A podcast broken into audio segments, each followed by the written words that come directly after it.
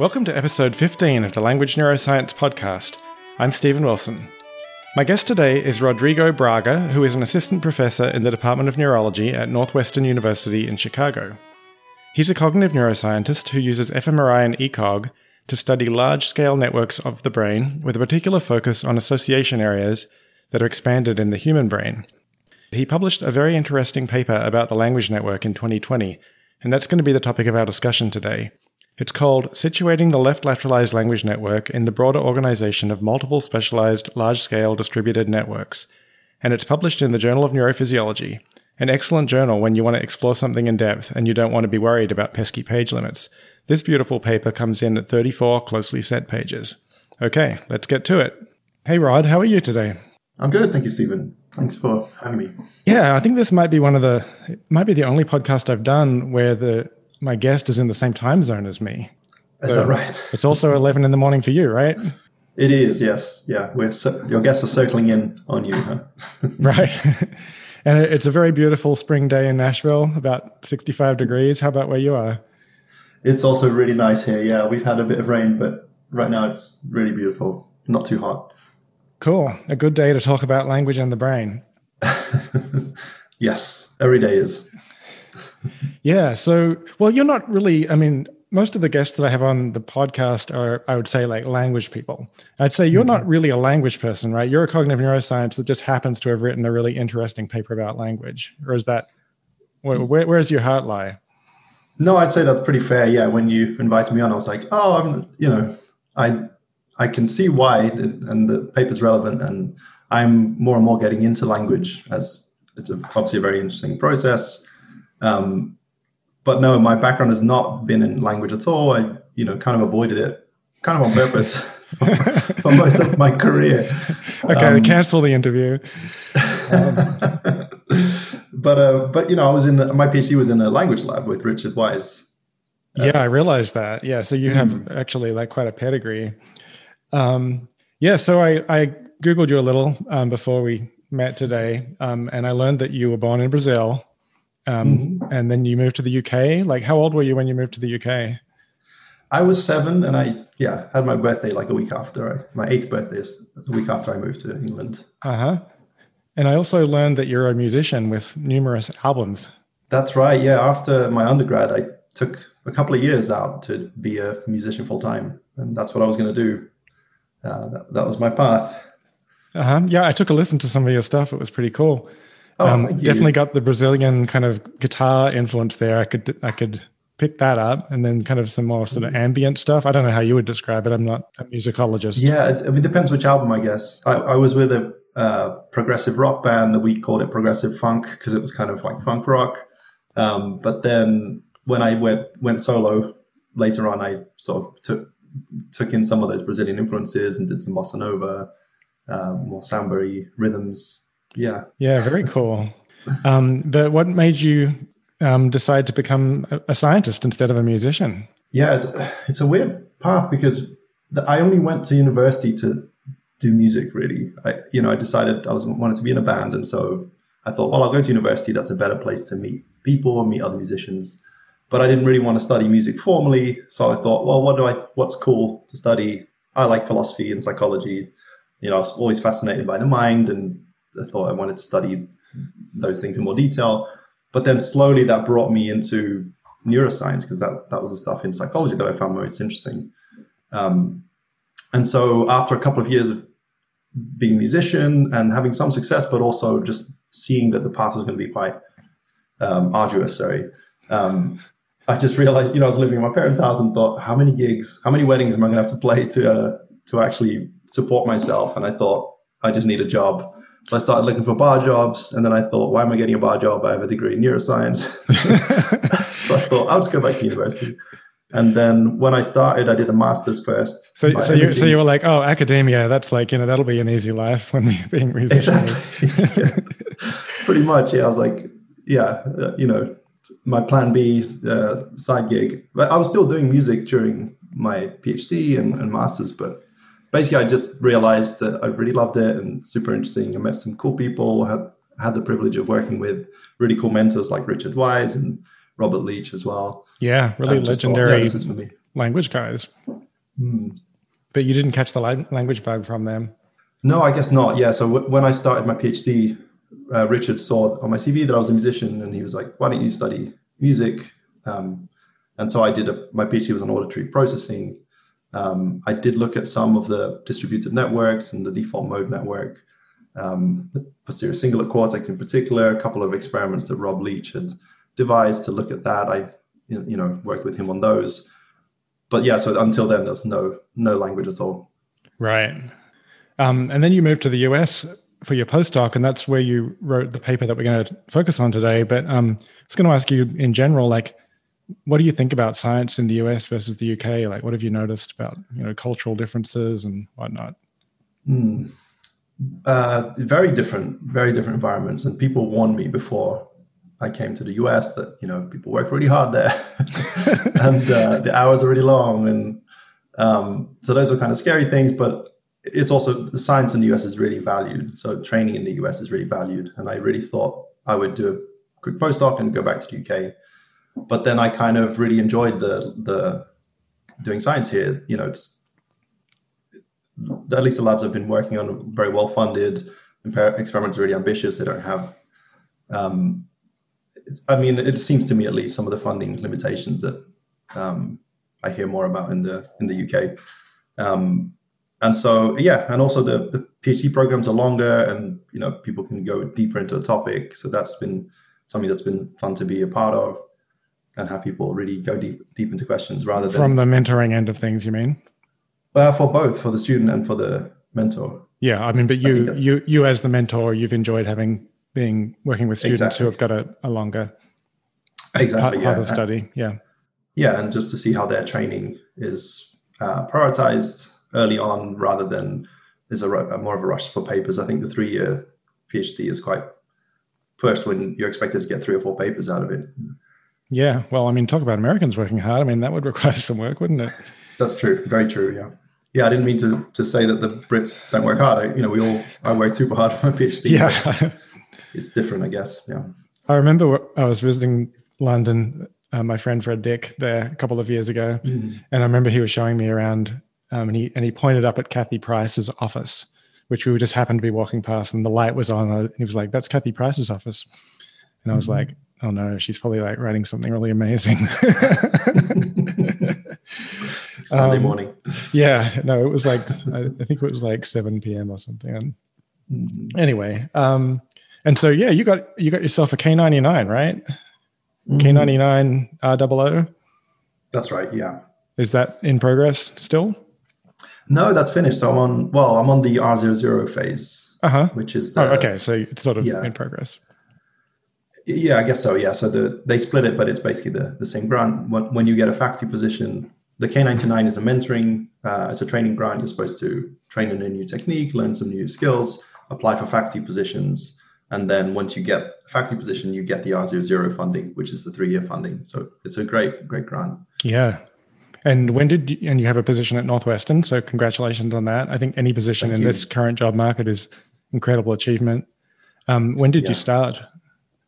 So I, I got the confirmation email that the offer my that I accepted the offer, and they said it went through. Um, I think it was it was shortly before the pandemic, but I think it was like January or something where that email came through, January 2020, mm-hmm. and then obviously everybody started talking about uh, closing down shutting down um, job openings and also taking back some offers. I heard some horror stories about that. I didn't experience that myself, but I definitely sent an email to say, just want to check, should I still be coming to Chicago? Yeah, yeah. And so we had to move. I had to, we had to move during the pandemic, and then had to start the lab during the pandemic and do it, do everything remotely for a while. Yeah. Yeah. What was that like? Um, it was a few months into it, so we sort of more used to it. it I imagine it was hard for. I had one trainee at the start, and we did everything remotely, but we managed to make it work. Um, we didn't shut down scanning for too long, which was quite helpful because we were able to go in and test different sequences. Okay. Yeah, it's amazing. But yeah, it's been how, crazy for everyone. Yeah, I mean, I think everybody's been forced to do things just that didn't seem like they would be possible. Yeah. And you know, it's been it's been rough for everyone. I mean, certainly it's been rough for my lab in some ways, but mm-hmm. I, I have a lot of empathy for people like you know that were in transition at that time. Like you know, starting a new lab just seems like a whole nother level of you know challenge. Yeah. Um, yeah. Okay. Um, so let's talk about this uh, really interesting paper that you wrote that I contacted you about. Mm. Um, it's about essentially identifying the language network using um, functional connectivity. Mm-hmm. Um, and I was hoping we could start by just kind of, if I could ask you just a basic question, um, which is, you know, what is a network as de- you know as defined in this sort of functional connectivity sense? I mean, just bearing in mind that you know our listeners range from you know students to postdocs to faculty with different areas of expertise. Mm-hmm. I want to try and get everyone on the same page of knowing what it is that we're talking about when we're talking about functional networks. Yeah, it's a it's a good starting question because there's a lot of different um, interpretations of that, different uses of that word. And I, my understanding is that it comes from graph theory and how you can have different nodes that are connected by some measure. Usually, we in brain imaging we look at correlations, um, and so you have two brain regions; those would be your nodes, and then you'd have a correlation between them would be the link between them. So, if you're doing full brain imaging, some people consider the the whole network, the whole graph, as sorry, the whole graph as a network.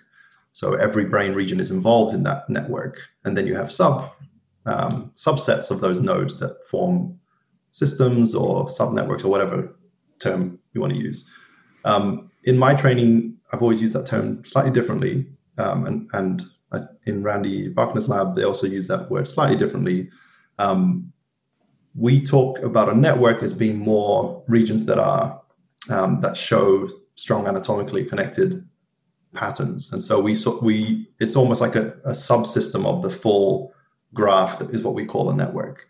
And so if I if I do a correlation analysis of a given region of the brain and I show a correlated set of regions, um, that's what I would call a network. Mm-hmm. Um, and so and there's some evidence of anatomical connections if you look at tracer studies in macaque. So that's also what we call a network. And maybe you wouldn't see the full, the whole brain being connected using such, you know, a single tracer injection. And so there is that difference between what we're calling a network and what I think graph theory, what they consider a network to be. Uh huh. And when you say regions that are correlated, what is correlated with what exactly? What do you mean by that?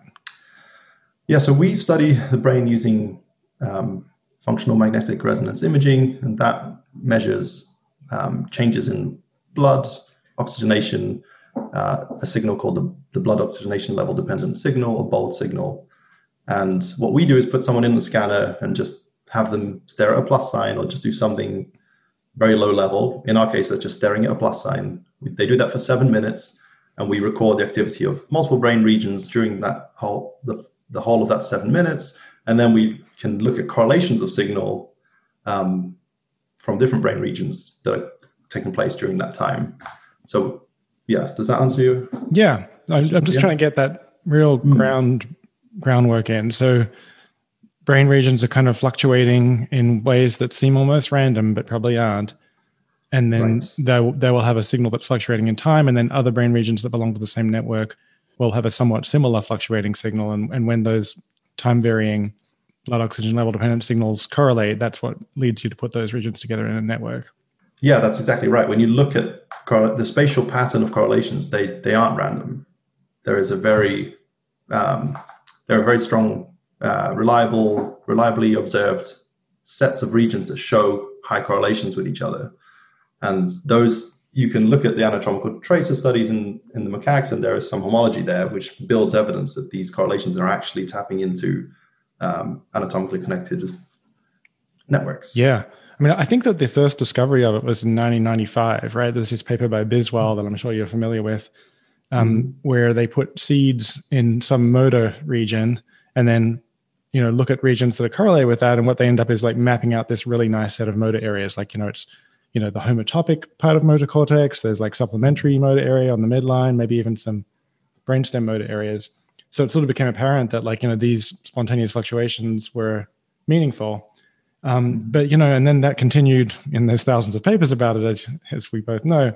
Um, but precious little um, I mean, and there are these well-known networks, but like the language network never really popped up much, right? I mean, yeah, we've got these well-known networks like default mode. You know, you can get motor and visual and frontoparietal and salience or whatever you want to call them all, but never language. Um, mm-hmm. Almost never. So, why? What was the initial observation that made you think you could somehow parse out a language network from this functional connectivity approach that no one had really done before?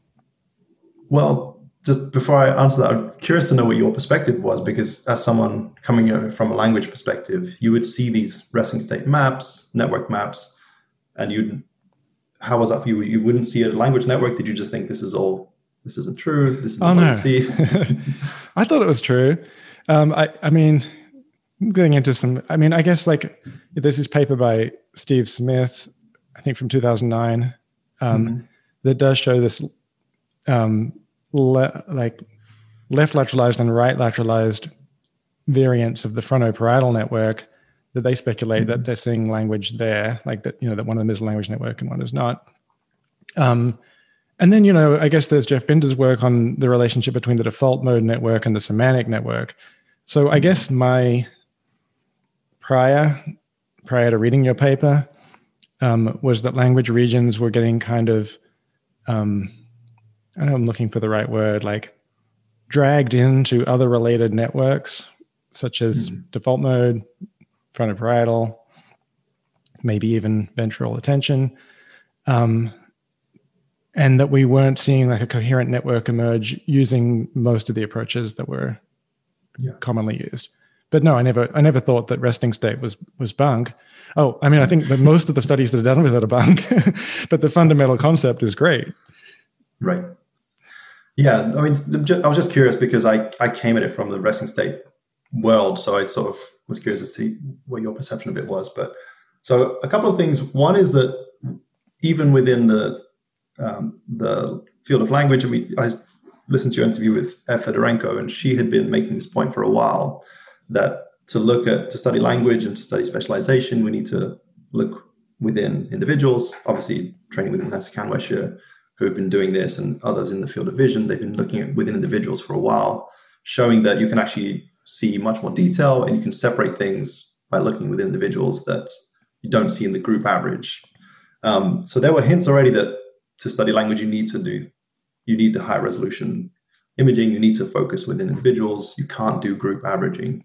Um, but we, I came at it from a completely different, I, I came at it from a completely different uh, perspective. So I was interested in the default network.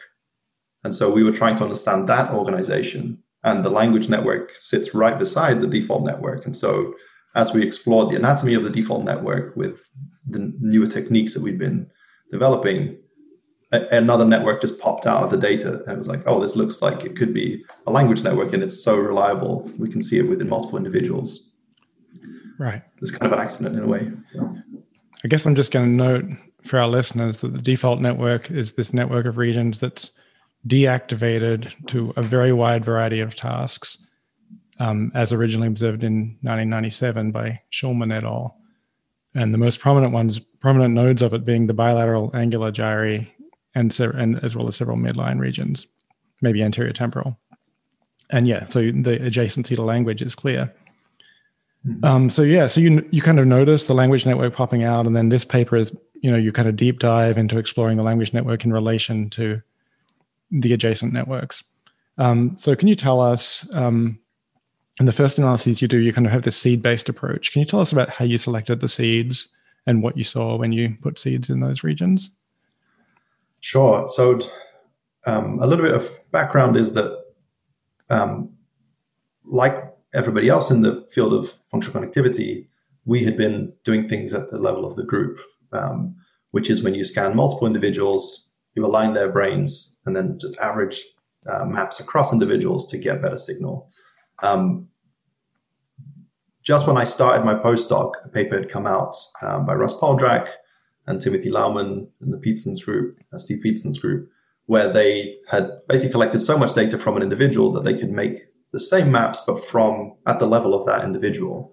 So they didn't need this group averaging step, which um, is actually quite catastrophic because it tends to blur um, you're just basically blurring across anatomical boundaries because every everyone's brain is different. Um, and so this paper came out that was that was showing that you could define these networks with precision within individuals, and we basically took that idea and just ran with it basically. And so we what we did is we collected lots of data, lots of high quality data um, from lot, from a few individuals, just from four individuals. We had them come in 24 times for 24 different MRI sessions.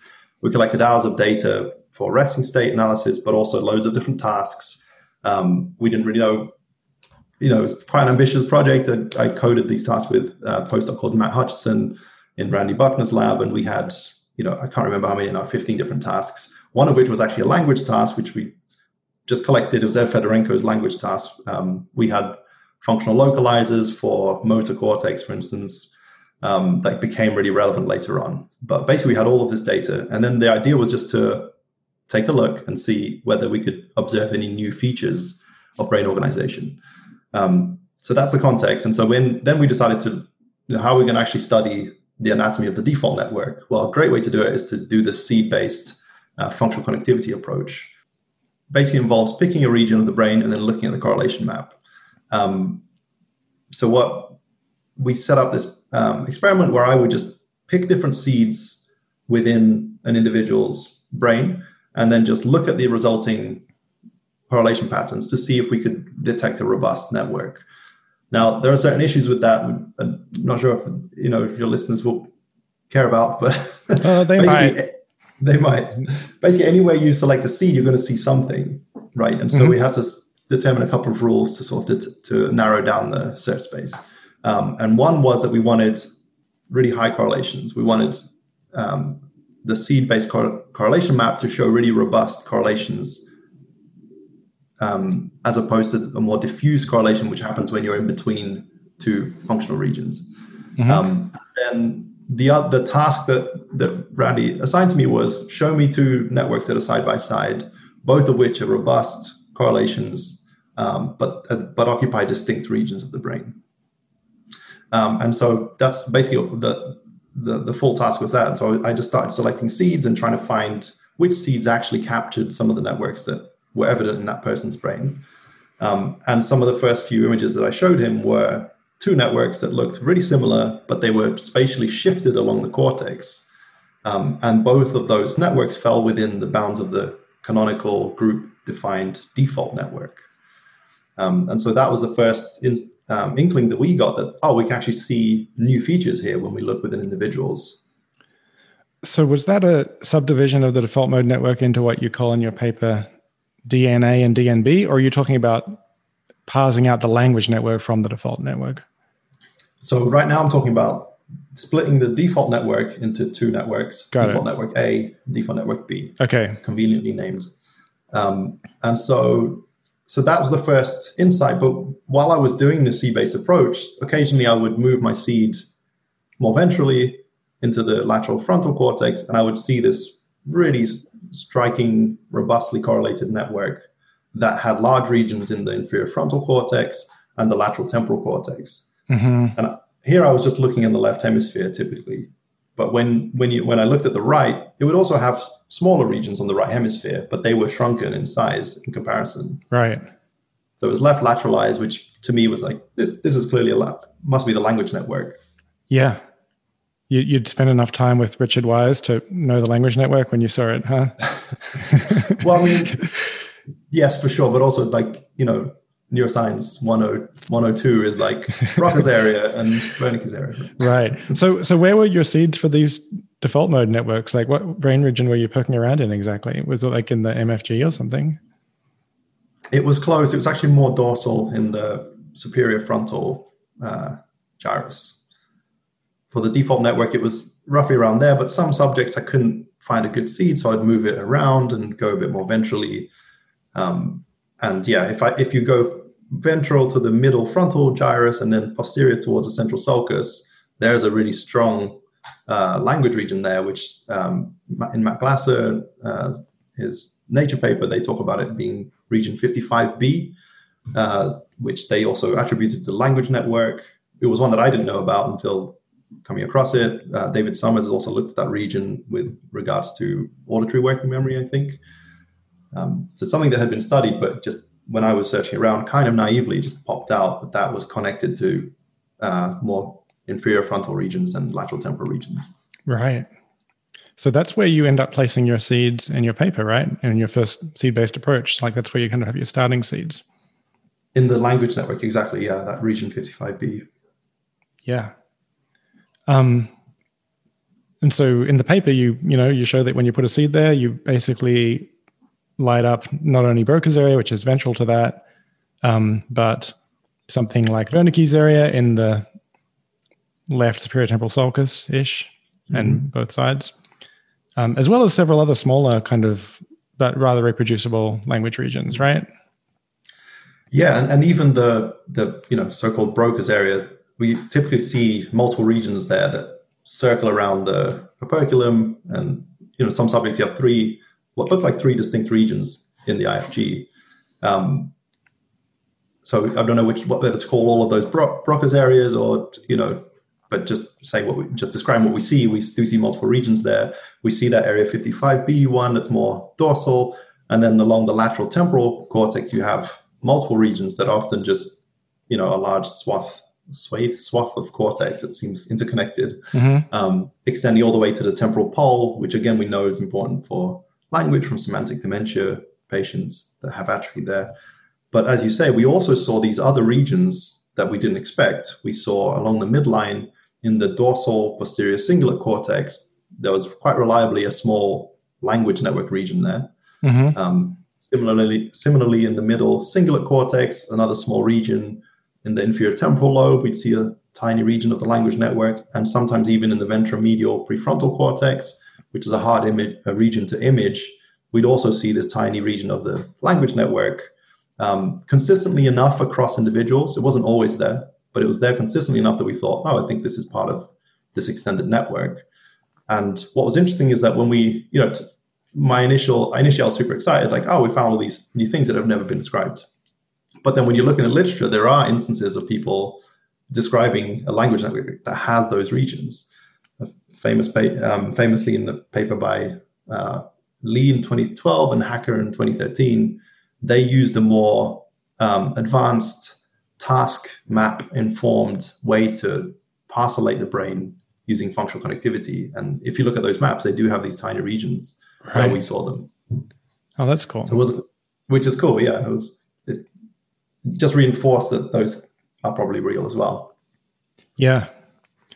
Um, and then you found that if you put the seed in other nodes of your language network, you would also be able to kind of produce the network wherever you started, right? You didn't need to start only in 55B. You could start it anywhere and kind of see the same thing. Exactly. Yeah, you could put it in the inferior frontal gyrus, in the lateral temporal cortex, and I think we put it uh, the seed in speech SMA, pre SMA region, and you always could see define the network. Yep. Okay, so that's like your seed based approach, and then you have this whole other approach that you use extensively in this paper too, which is this k-means clustering, right? So can you um, right explain how that works and and what you see with that approach? Sure. Yeah. So one limitation of the seed-based approach is that I had to manually go in and select seeds to define the network, and somebody could argue that I just found very unique seeds that don't really represent the organization of the brain. Um, you know, the unicorn seed that I picked just so happens to look like the language network. Um, and there are other, you know, that, that's a fair criticism. There are other criticisms like when I select a seed in a given region, I actually bias all the correlations there because there's a spatial bias. Regions that are close to each other just tend to be more higher, cor- uh, have higher correlations. Oh yeah. Um, Whatever seed you choose, the next door voxel is always going to be the most interconnected voxel in the brain. Exactly. Yeah. Yeah. And so, so that's a you know, these are good uh, things to consider when looking at seed-based connectivity maps. Um, so another way to do it is to just do a, a data-driven format that doesn't involve me actually selecting anything manually. And there are different ways to do this. There are more advanced ways to do this. We just did a k-means clustering approach, which basically takes the connectivity pattern of each voxel or each vertex if you're on the surface, and then it clusters that co- that connectivity map. Um, it clusters those connectivity maps from each vertex. So and so at the end, you get a map that's which vertices have similar connectivity patterns. Oh, okay. So you're not clustering like the resting state time courses, you're clustering the connectivity maps that would be generated from each voxel when using it as a seed. That's right. Yeah. Okay. Right. And so that kind of produces the same thing, um, more or less, right? You replicate your language network. Um, you do. You basically replicate it. Some regions change in shape because of the spatial bias, but yes. Yeah. And in reading your paper, like that's the point where you suddenly show us the right hemisphere for the first time. And I was very mm-hmm. excited because, like, you know, up till then I was skeptical. I was like, okay, you're showing me something that looks like a language network, but like you're only showing me in the left hemisphere. Like, right. um, is this, you know, does this have that hemispheric bias that we would expect? And then you do your right. k means, and we see that it clearly has a leftward asymmetry. Right, but I mean that's exactly right. So we cluster the whole brain, right and left hemispheres, and it still produces a map that is left lateralized in the sense of having larger regions on the left compared to the right, and that that's cool in itself. And um, because if you use a parcellation technique, given this spatial confound, sometimes it can split a network into a left hemisphere version and a right hemisphere version. Um, and so it was we, it was cool to see that in this case it didn't do that. It was still they're still bilateral, but larger on the left than on the right. And when we then took after seeing that, I then took the seed base approach, put the seeds on the right hemisphere, and it again showed larger regions on the left for some individuals than on the right. So they also supported each other, which was good. Yeah, cool. Um, okay, so then you do something very cool, which is you kind of connect it to task activation data, and you had I don't know whether it was wisdom or good fortune that you got a good task from from Ev, mm-hmm. and because um, you know not all tasks are as good as each other, that's for sure. Um, but you had a good one, and uh, you looked at the correspondence between um, your putative language network and um, the regions that are activated by the the language task, which is listening or it's reading sentences versus reading pseudo words. Um, and what did you see? Yeah, so we saw a really striking correspondence that I, I, was not expecting when we look when we compared the two maps. And first of all, credit to Randy Buckner who decided to collect that task. That wasn't a decision that I made, and credit to Ev Fedorenko who devised the task. And you can see in the resulting maps how well controlled um, that task is.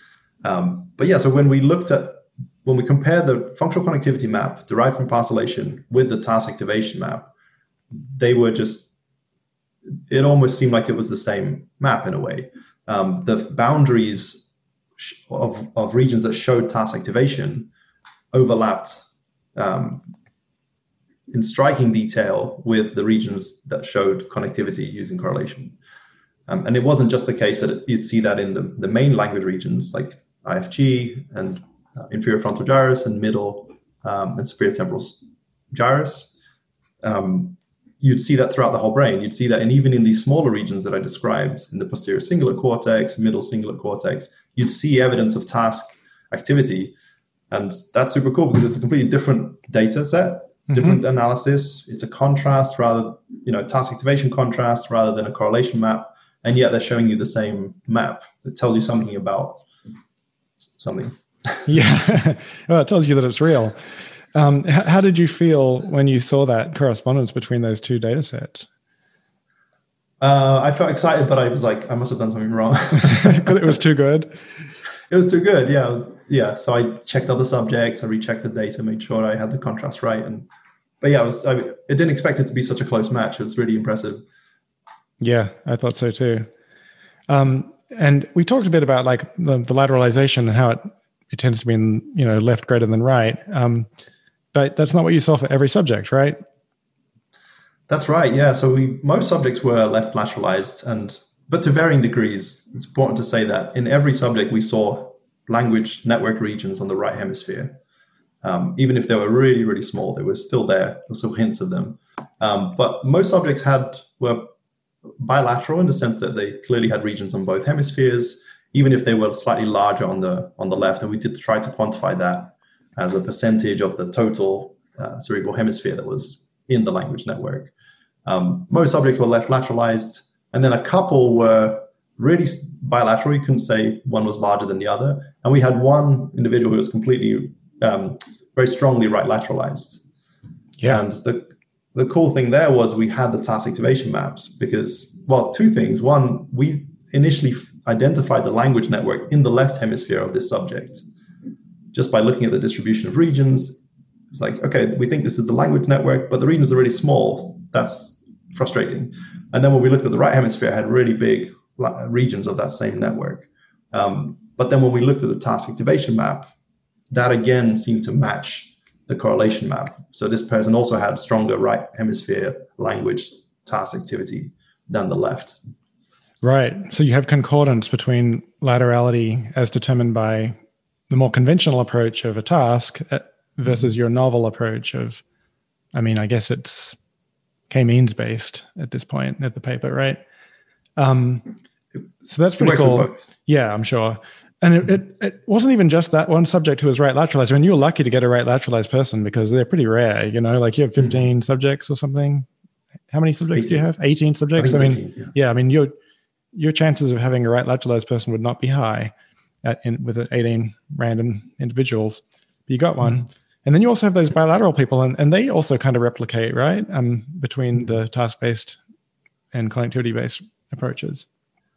Yeah, that's yeah. The, these are all really good to see. The, the right hemisphere lateralized person was the exception that proves the rule that there is a correspondence between them, between the functional connectivity maps and the task activation maps. The bilateral ones were also just uh, good validations, and but again, all, all the subjects had some degree of bilaterality. So that was good to just see that replicated across subjects. And just to emphasize, the maps weren't perfect. If you look at the maps, you can see regions where it doesn't match. So it's not like maybe you know I don't want to oversell it. There were definitely regions that didn't correspond across the the two types of analyses. But if you look across enough individuals, the, the pattern is that there is a really strong correspondence. Yeah. Now, what's an example of um, a finding that you saw that was where you'd see something different in the activation map than in the connectivity map?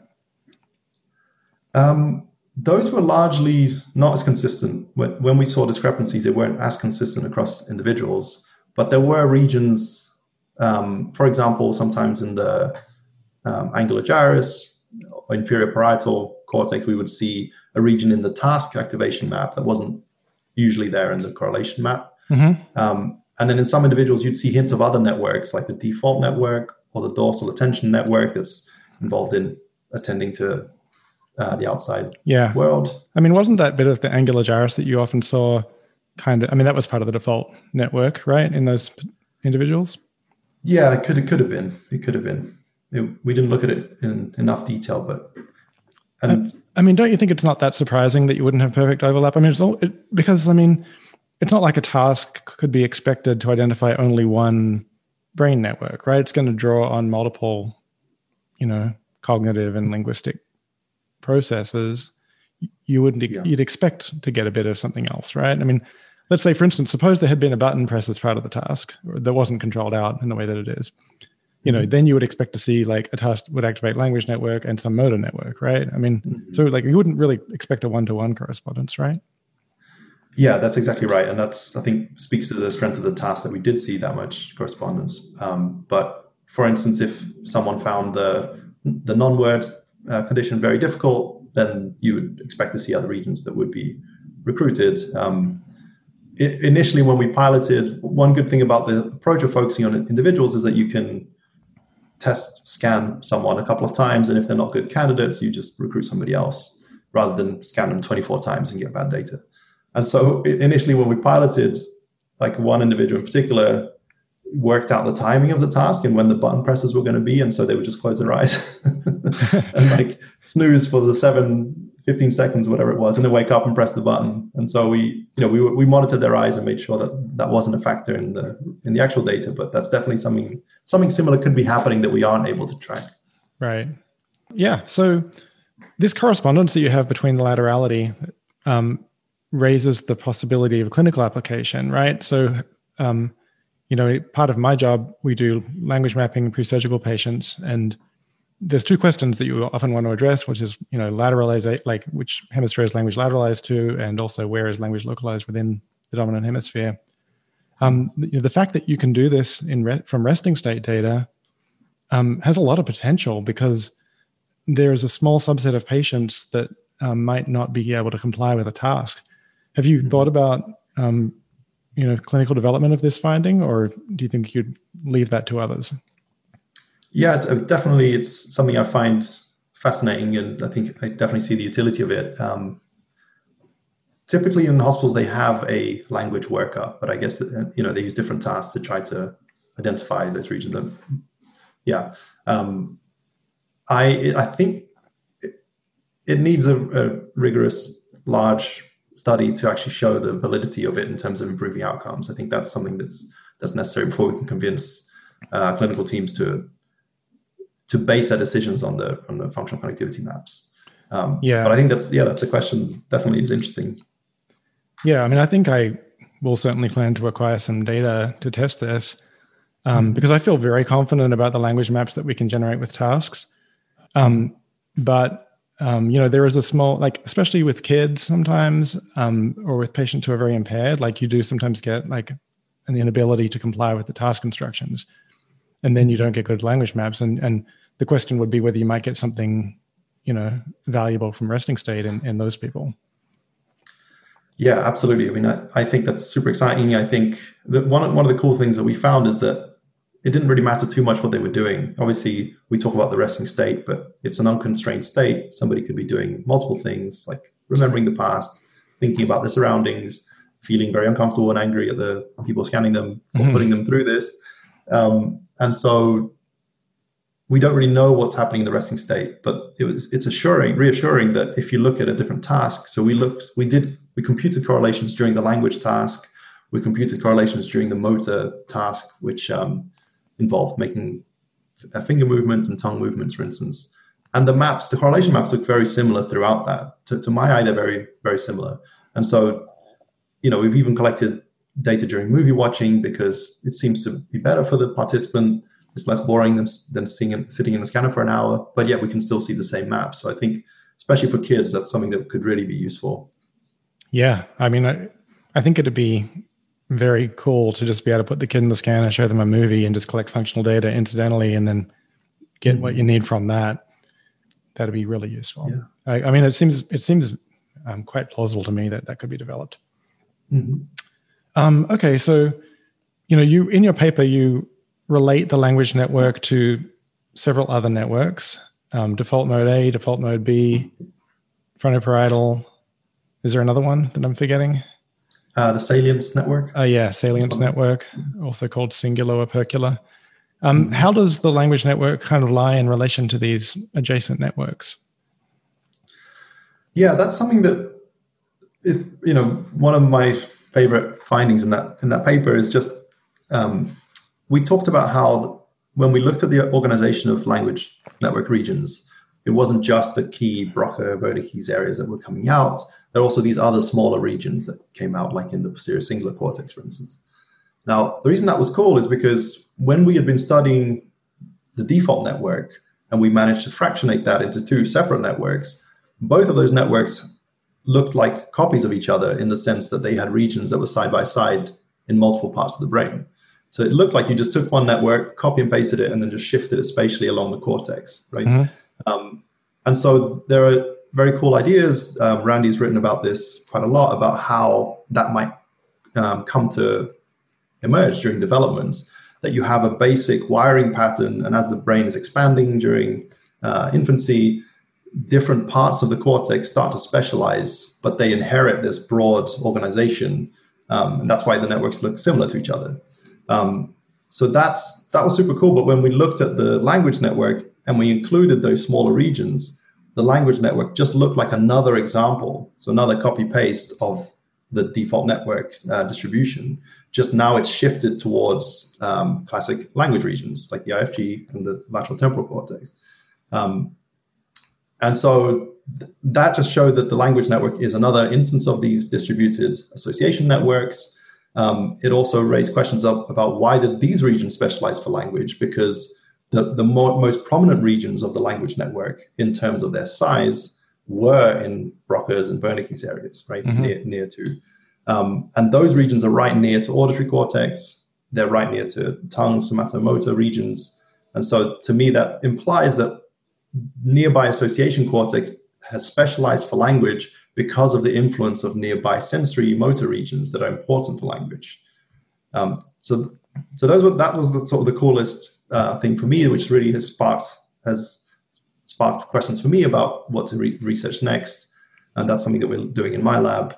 Um, and so that yeah, that sequence of networks that goes from sensory regions all the way up to the language and beyond to the default network, mm-hmm. where they all have a very similar shape but just spatially shifted along the cortex.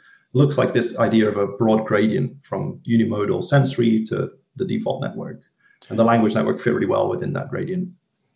Right. So you kind of see it as like an intermediary between sensory representations and like the ultimate amodal semantic conceptual representations of the default mode network.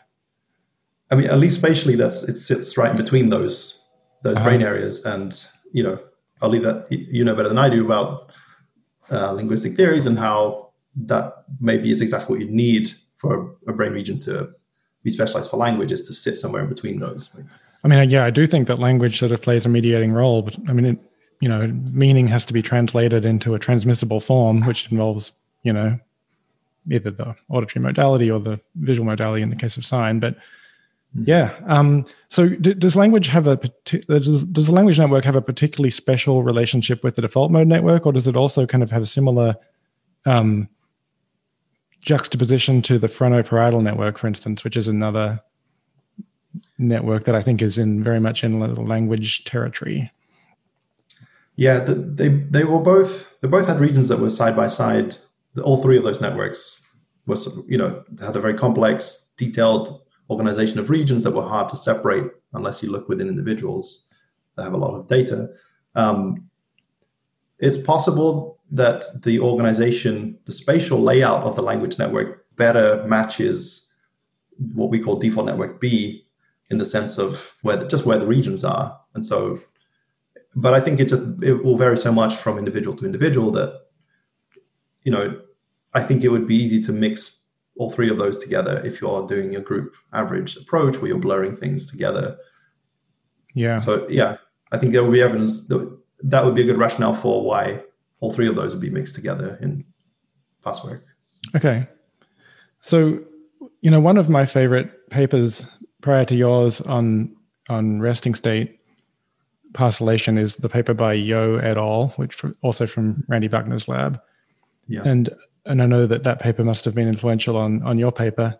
Um, but in that one, what, they don't really get a language network, even though they're using a rather similar approach, um, like this k-means on connectivity maps.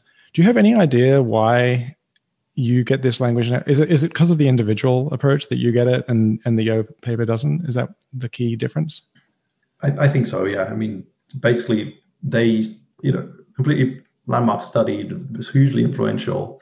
Um, they scanned a thousand individuals. I think it's more like three thousand, but that those maps in that stud, in that paper are from a thousand individuals um, using cutting edge techniques at the time. The paper was published in 2011, so cutting edge techniques just bef- in the years before that. But that still relied on this idea that you have to average data across individuals, you know, aligning them as best as you can anatomically, but you're still averaging across individuals and just the shape of if, if you look at our our paper showing the language network in different individuals, the shape of the regions will change, the exact anatomical location of the region will change. So even if you align it as best as you can, when you average across individuals, you're just blurring across things. And I think that's ultimately uh, the main the main thing. It also perhaps because we're doing a resting state task where people are introspecting and doing things that the default network likes to do, um, or shows increased activity for, like remembering. Um, the default network is one of the easiest things to to detect in, in functional connectivity analysis yeah. of resting state data. And so it's possible that that high signal there just completely overwhelms the, the language network that was really closely juxtaposed with the default network. Um, and just to say that uh, more recently, more advanced algorithms by Thomas Yeo's group, they've been able to show the language network, even in group average data, which is of a slightly higher quality. So it is possible. I think it was just at, just beyond the edge of their detection limits to separate those things. Right. Cool. Yeah, it's funny. Like I'm looking back at his paper with your paper in mind. In the he has the seven network parcellation, as I'm sure you know. Mm-hmm. Um, and in that, you know, the default mode network is very clear. It's very, I mean, not everything in his seven network version is is symmetrical, right? And he's got the default mode as one of the seven networks. And then he goes to the 17 network version, and then it actually does fractionate um, in an interesting way. So um, the default mode network seems to kind of fractionate into two, one of which is left lateralized, um, but it's less clearly a language network than it is in your mm-hmm. paper. Like it, it's just more like parts of the default mode network in the left break off. And, and in the right, only the ATL breaks off, which is exactly the right hemisphere region that is most easy to, which is the most, you know, language involved mm-hmm. node of the right hemisphere network. Right. So, so there are definitely hints there. There's definitely hints if you go back. Like I've looked at this, I've looked at Yeo's paper like dozens of times, if not hundreds, and I've never really appreciated this before. So I think it's like hints that you see once once you've seen the the finer resolution version that you uh, yeah put together. Well, check out Ruby Kong's paper. I think it's 2019, where they do they do show the language network. I, I think in the 2011 paper, there's also an auditory network that's quite broad. It, I'm going from memory, but I think it goes beyond primary auditory regions, and that's probably also taking up some of the language regions. I think it is, especially in the seven network version. But I think it's more auditory than okay. Because I think that because I unlike I mean I think that most of the STG is just auditory, apart from the dorsal STS. In other words, apart from the ventral aspect of the STG, I think it's you know mm-hmm. really auditory rather than language. But that's just my opinion. Mm-hmm. Um, okay. Well, um, this is great. Do you think we covered um, all the things that are most important about this paper? I think so. Yeah, we talked about gradients. We talked about the association networks and how they have a similar distribution. Uh, yeah, I think so. We didn't talk about the intermediate network that you identify, and that's kind of my deliberate mm. decision because there's a limit to okay. what you can t- talk about in a podcast, and it's sure. really complicated. And and uh, I'll just kind of alert interested listeners that there's this other aspect of the paper that would be best appreciated by reading it. Sure. and seeing it. Yeah. Sometimes you need to see things. Yeah. Mm-hmm. Okay. Well, this was great. Thank you so much for taking the time to talk with me about this really cool study. Thank you, Stephen. Yeah, it's been a real pleasure to be among such illustrious guests well, as you've had. So thank you for the invitation. Uh, you fit right in, um, and I really enjoyed it. So thanks, and have a good rest of your day. Yeah, and before I go, I just wanted to do a quick plug, if that's okay. Yeah, um, we have we have a new lab. We're a year old at Northwestern University in Chicago, and we have positions open for PhD students and postdocs. So anybody out there who's interested in some of the stuff we've been talking about, please do get in touch. Uh, bragalab.com is where to go. All right, cool. Yeah, that sounds like a really great opportunity um, you know, for either a student or a postdoc. Um, I'll link your lab website on the podcast website so that people have that link too if they want to follow it from there. Perfect. Thank you so much. All right. Take care. See you later. Bye. Okay, that's it for episode 15. As always, I've linked the paper we discussed and Rod's lab website in the show notes and at langneurosci.org slash podcast. Special thanks to Yev Dayetchik, who presented and led discussion of this paper in my lab meeting, which made me realize that this would be a great paper to cover. And thank you all for listening. See you next time.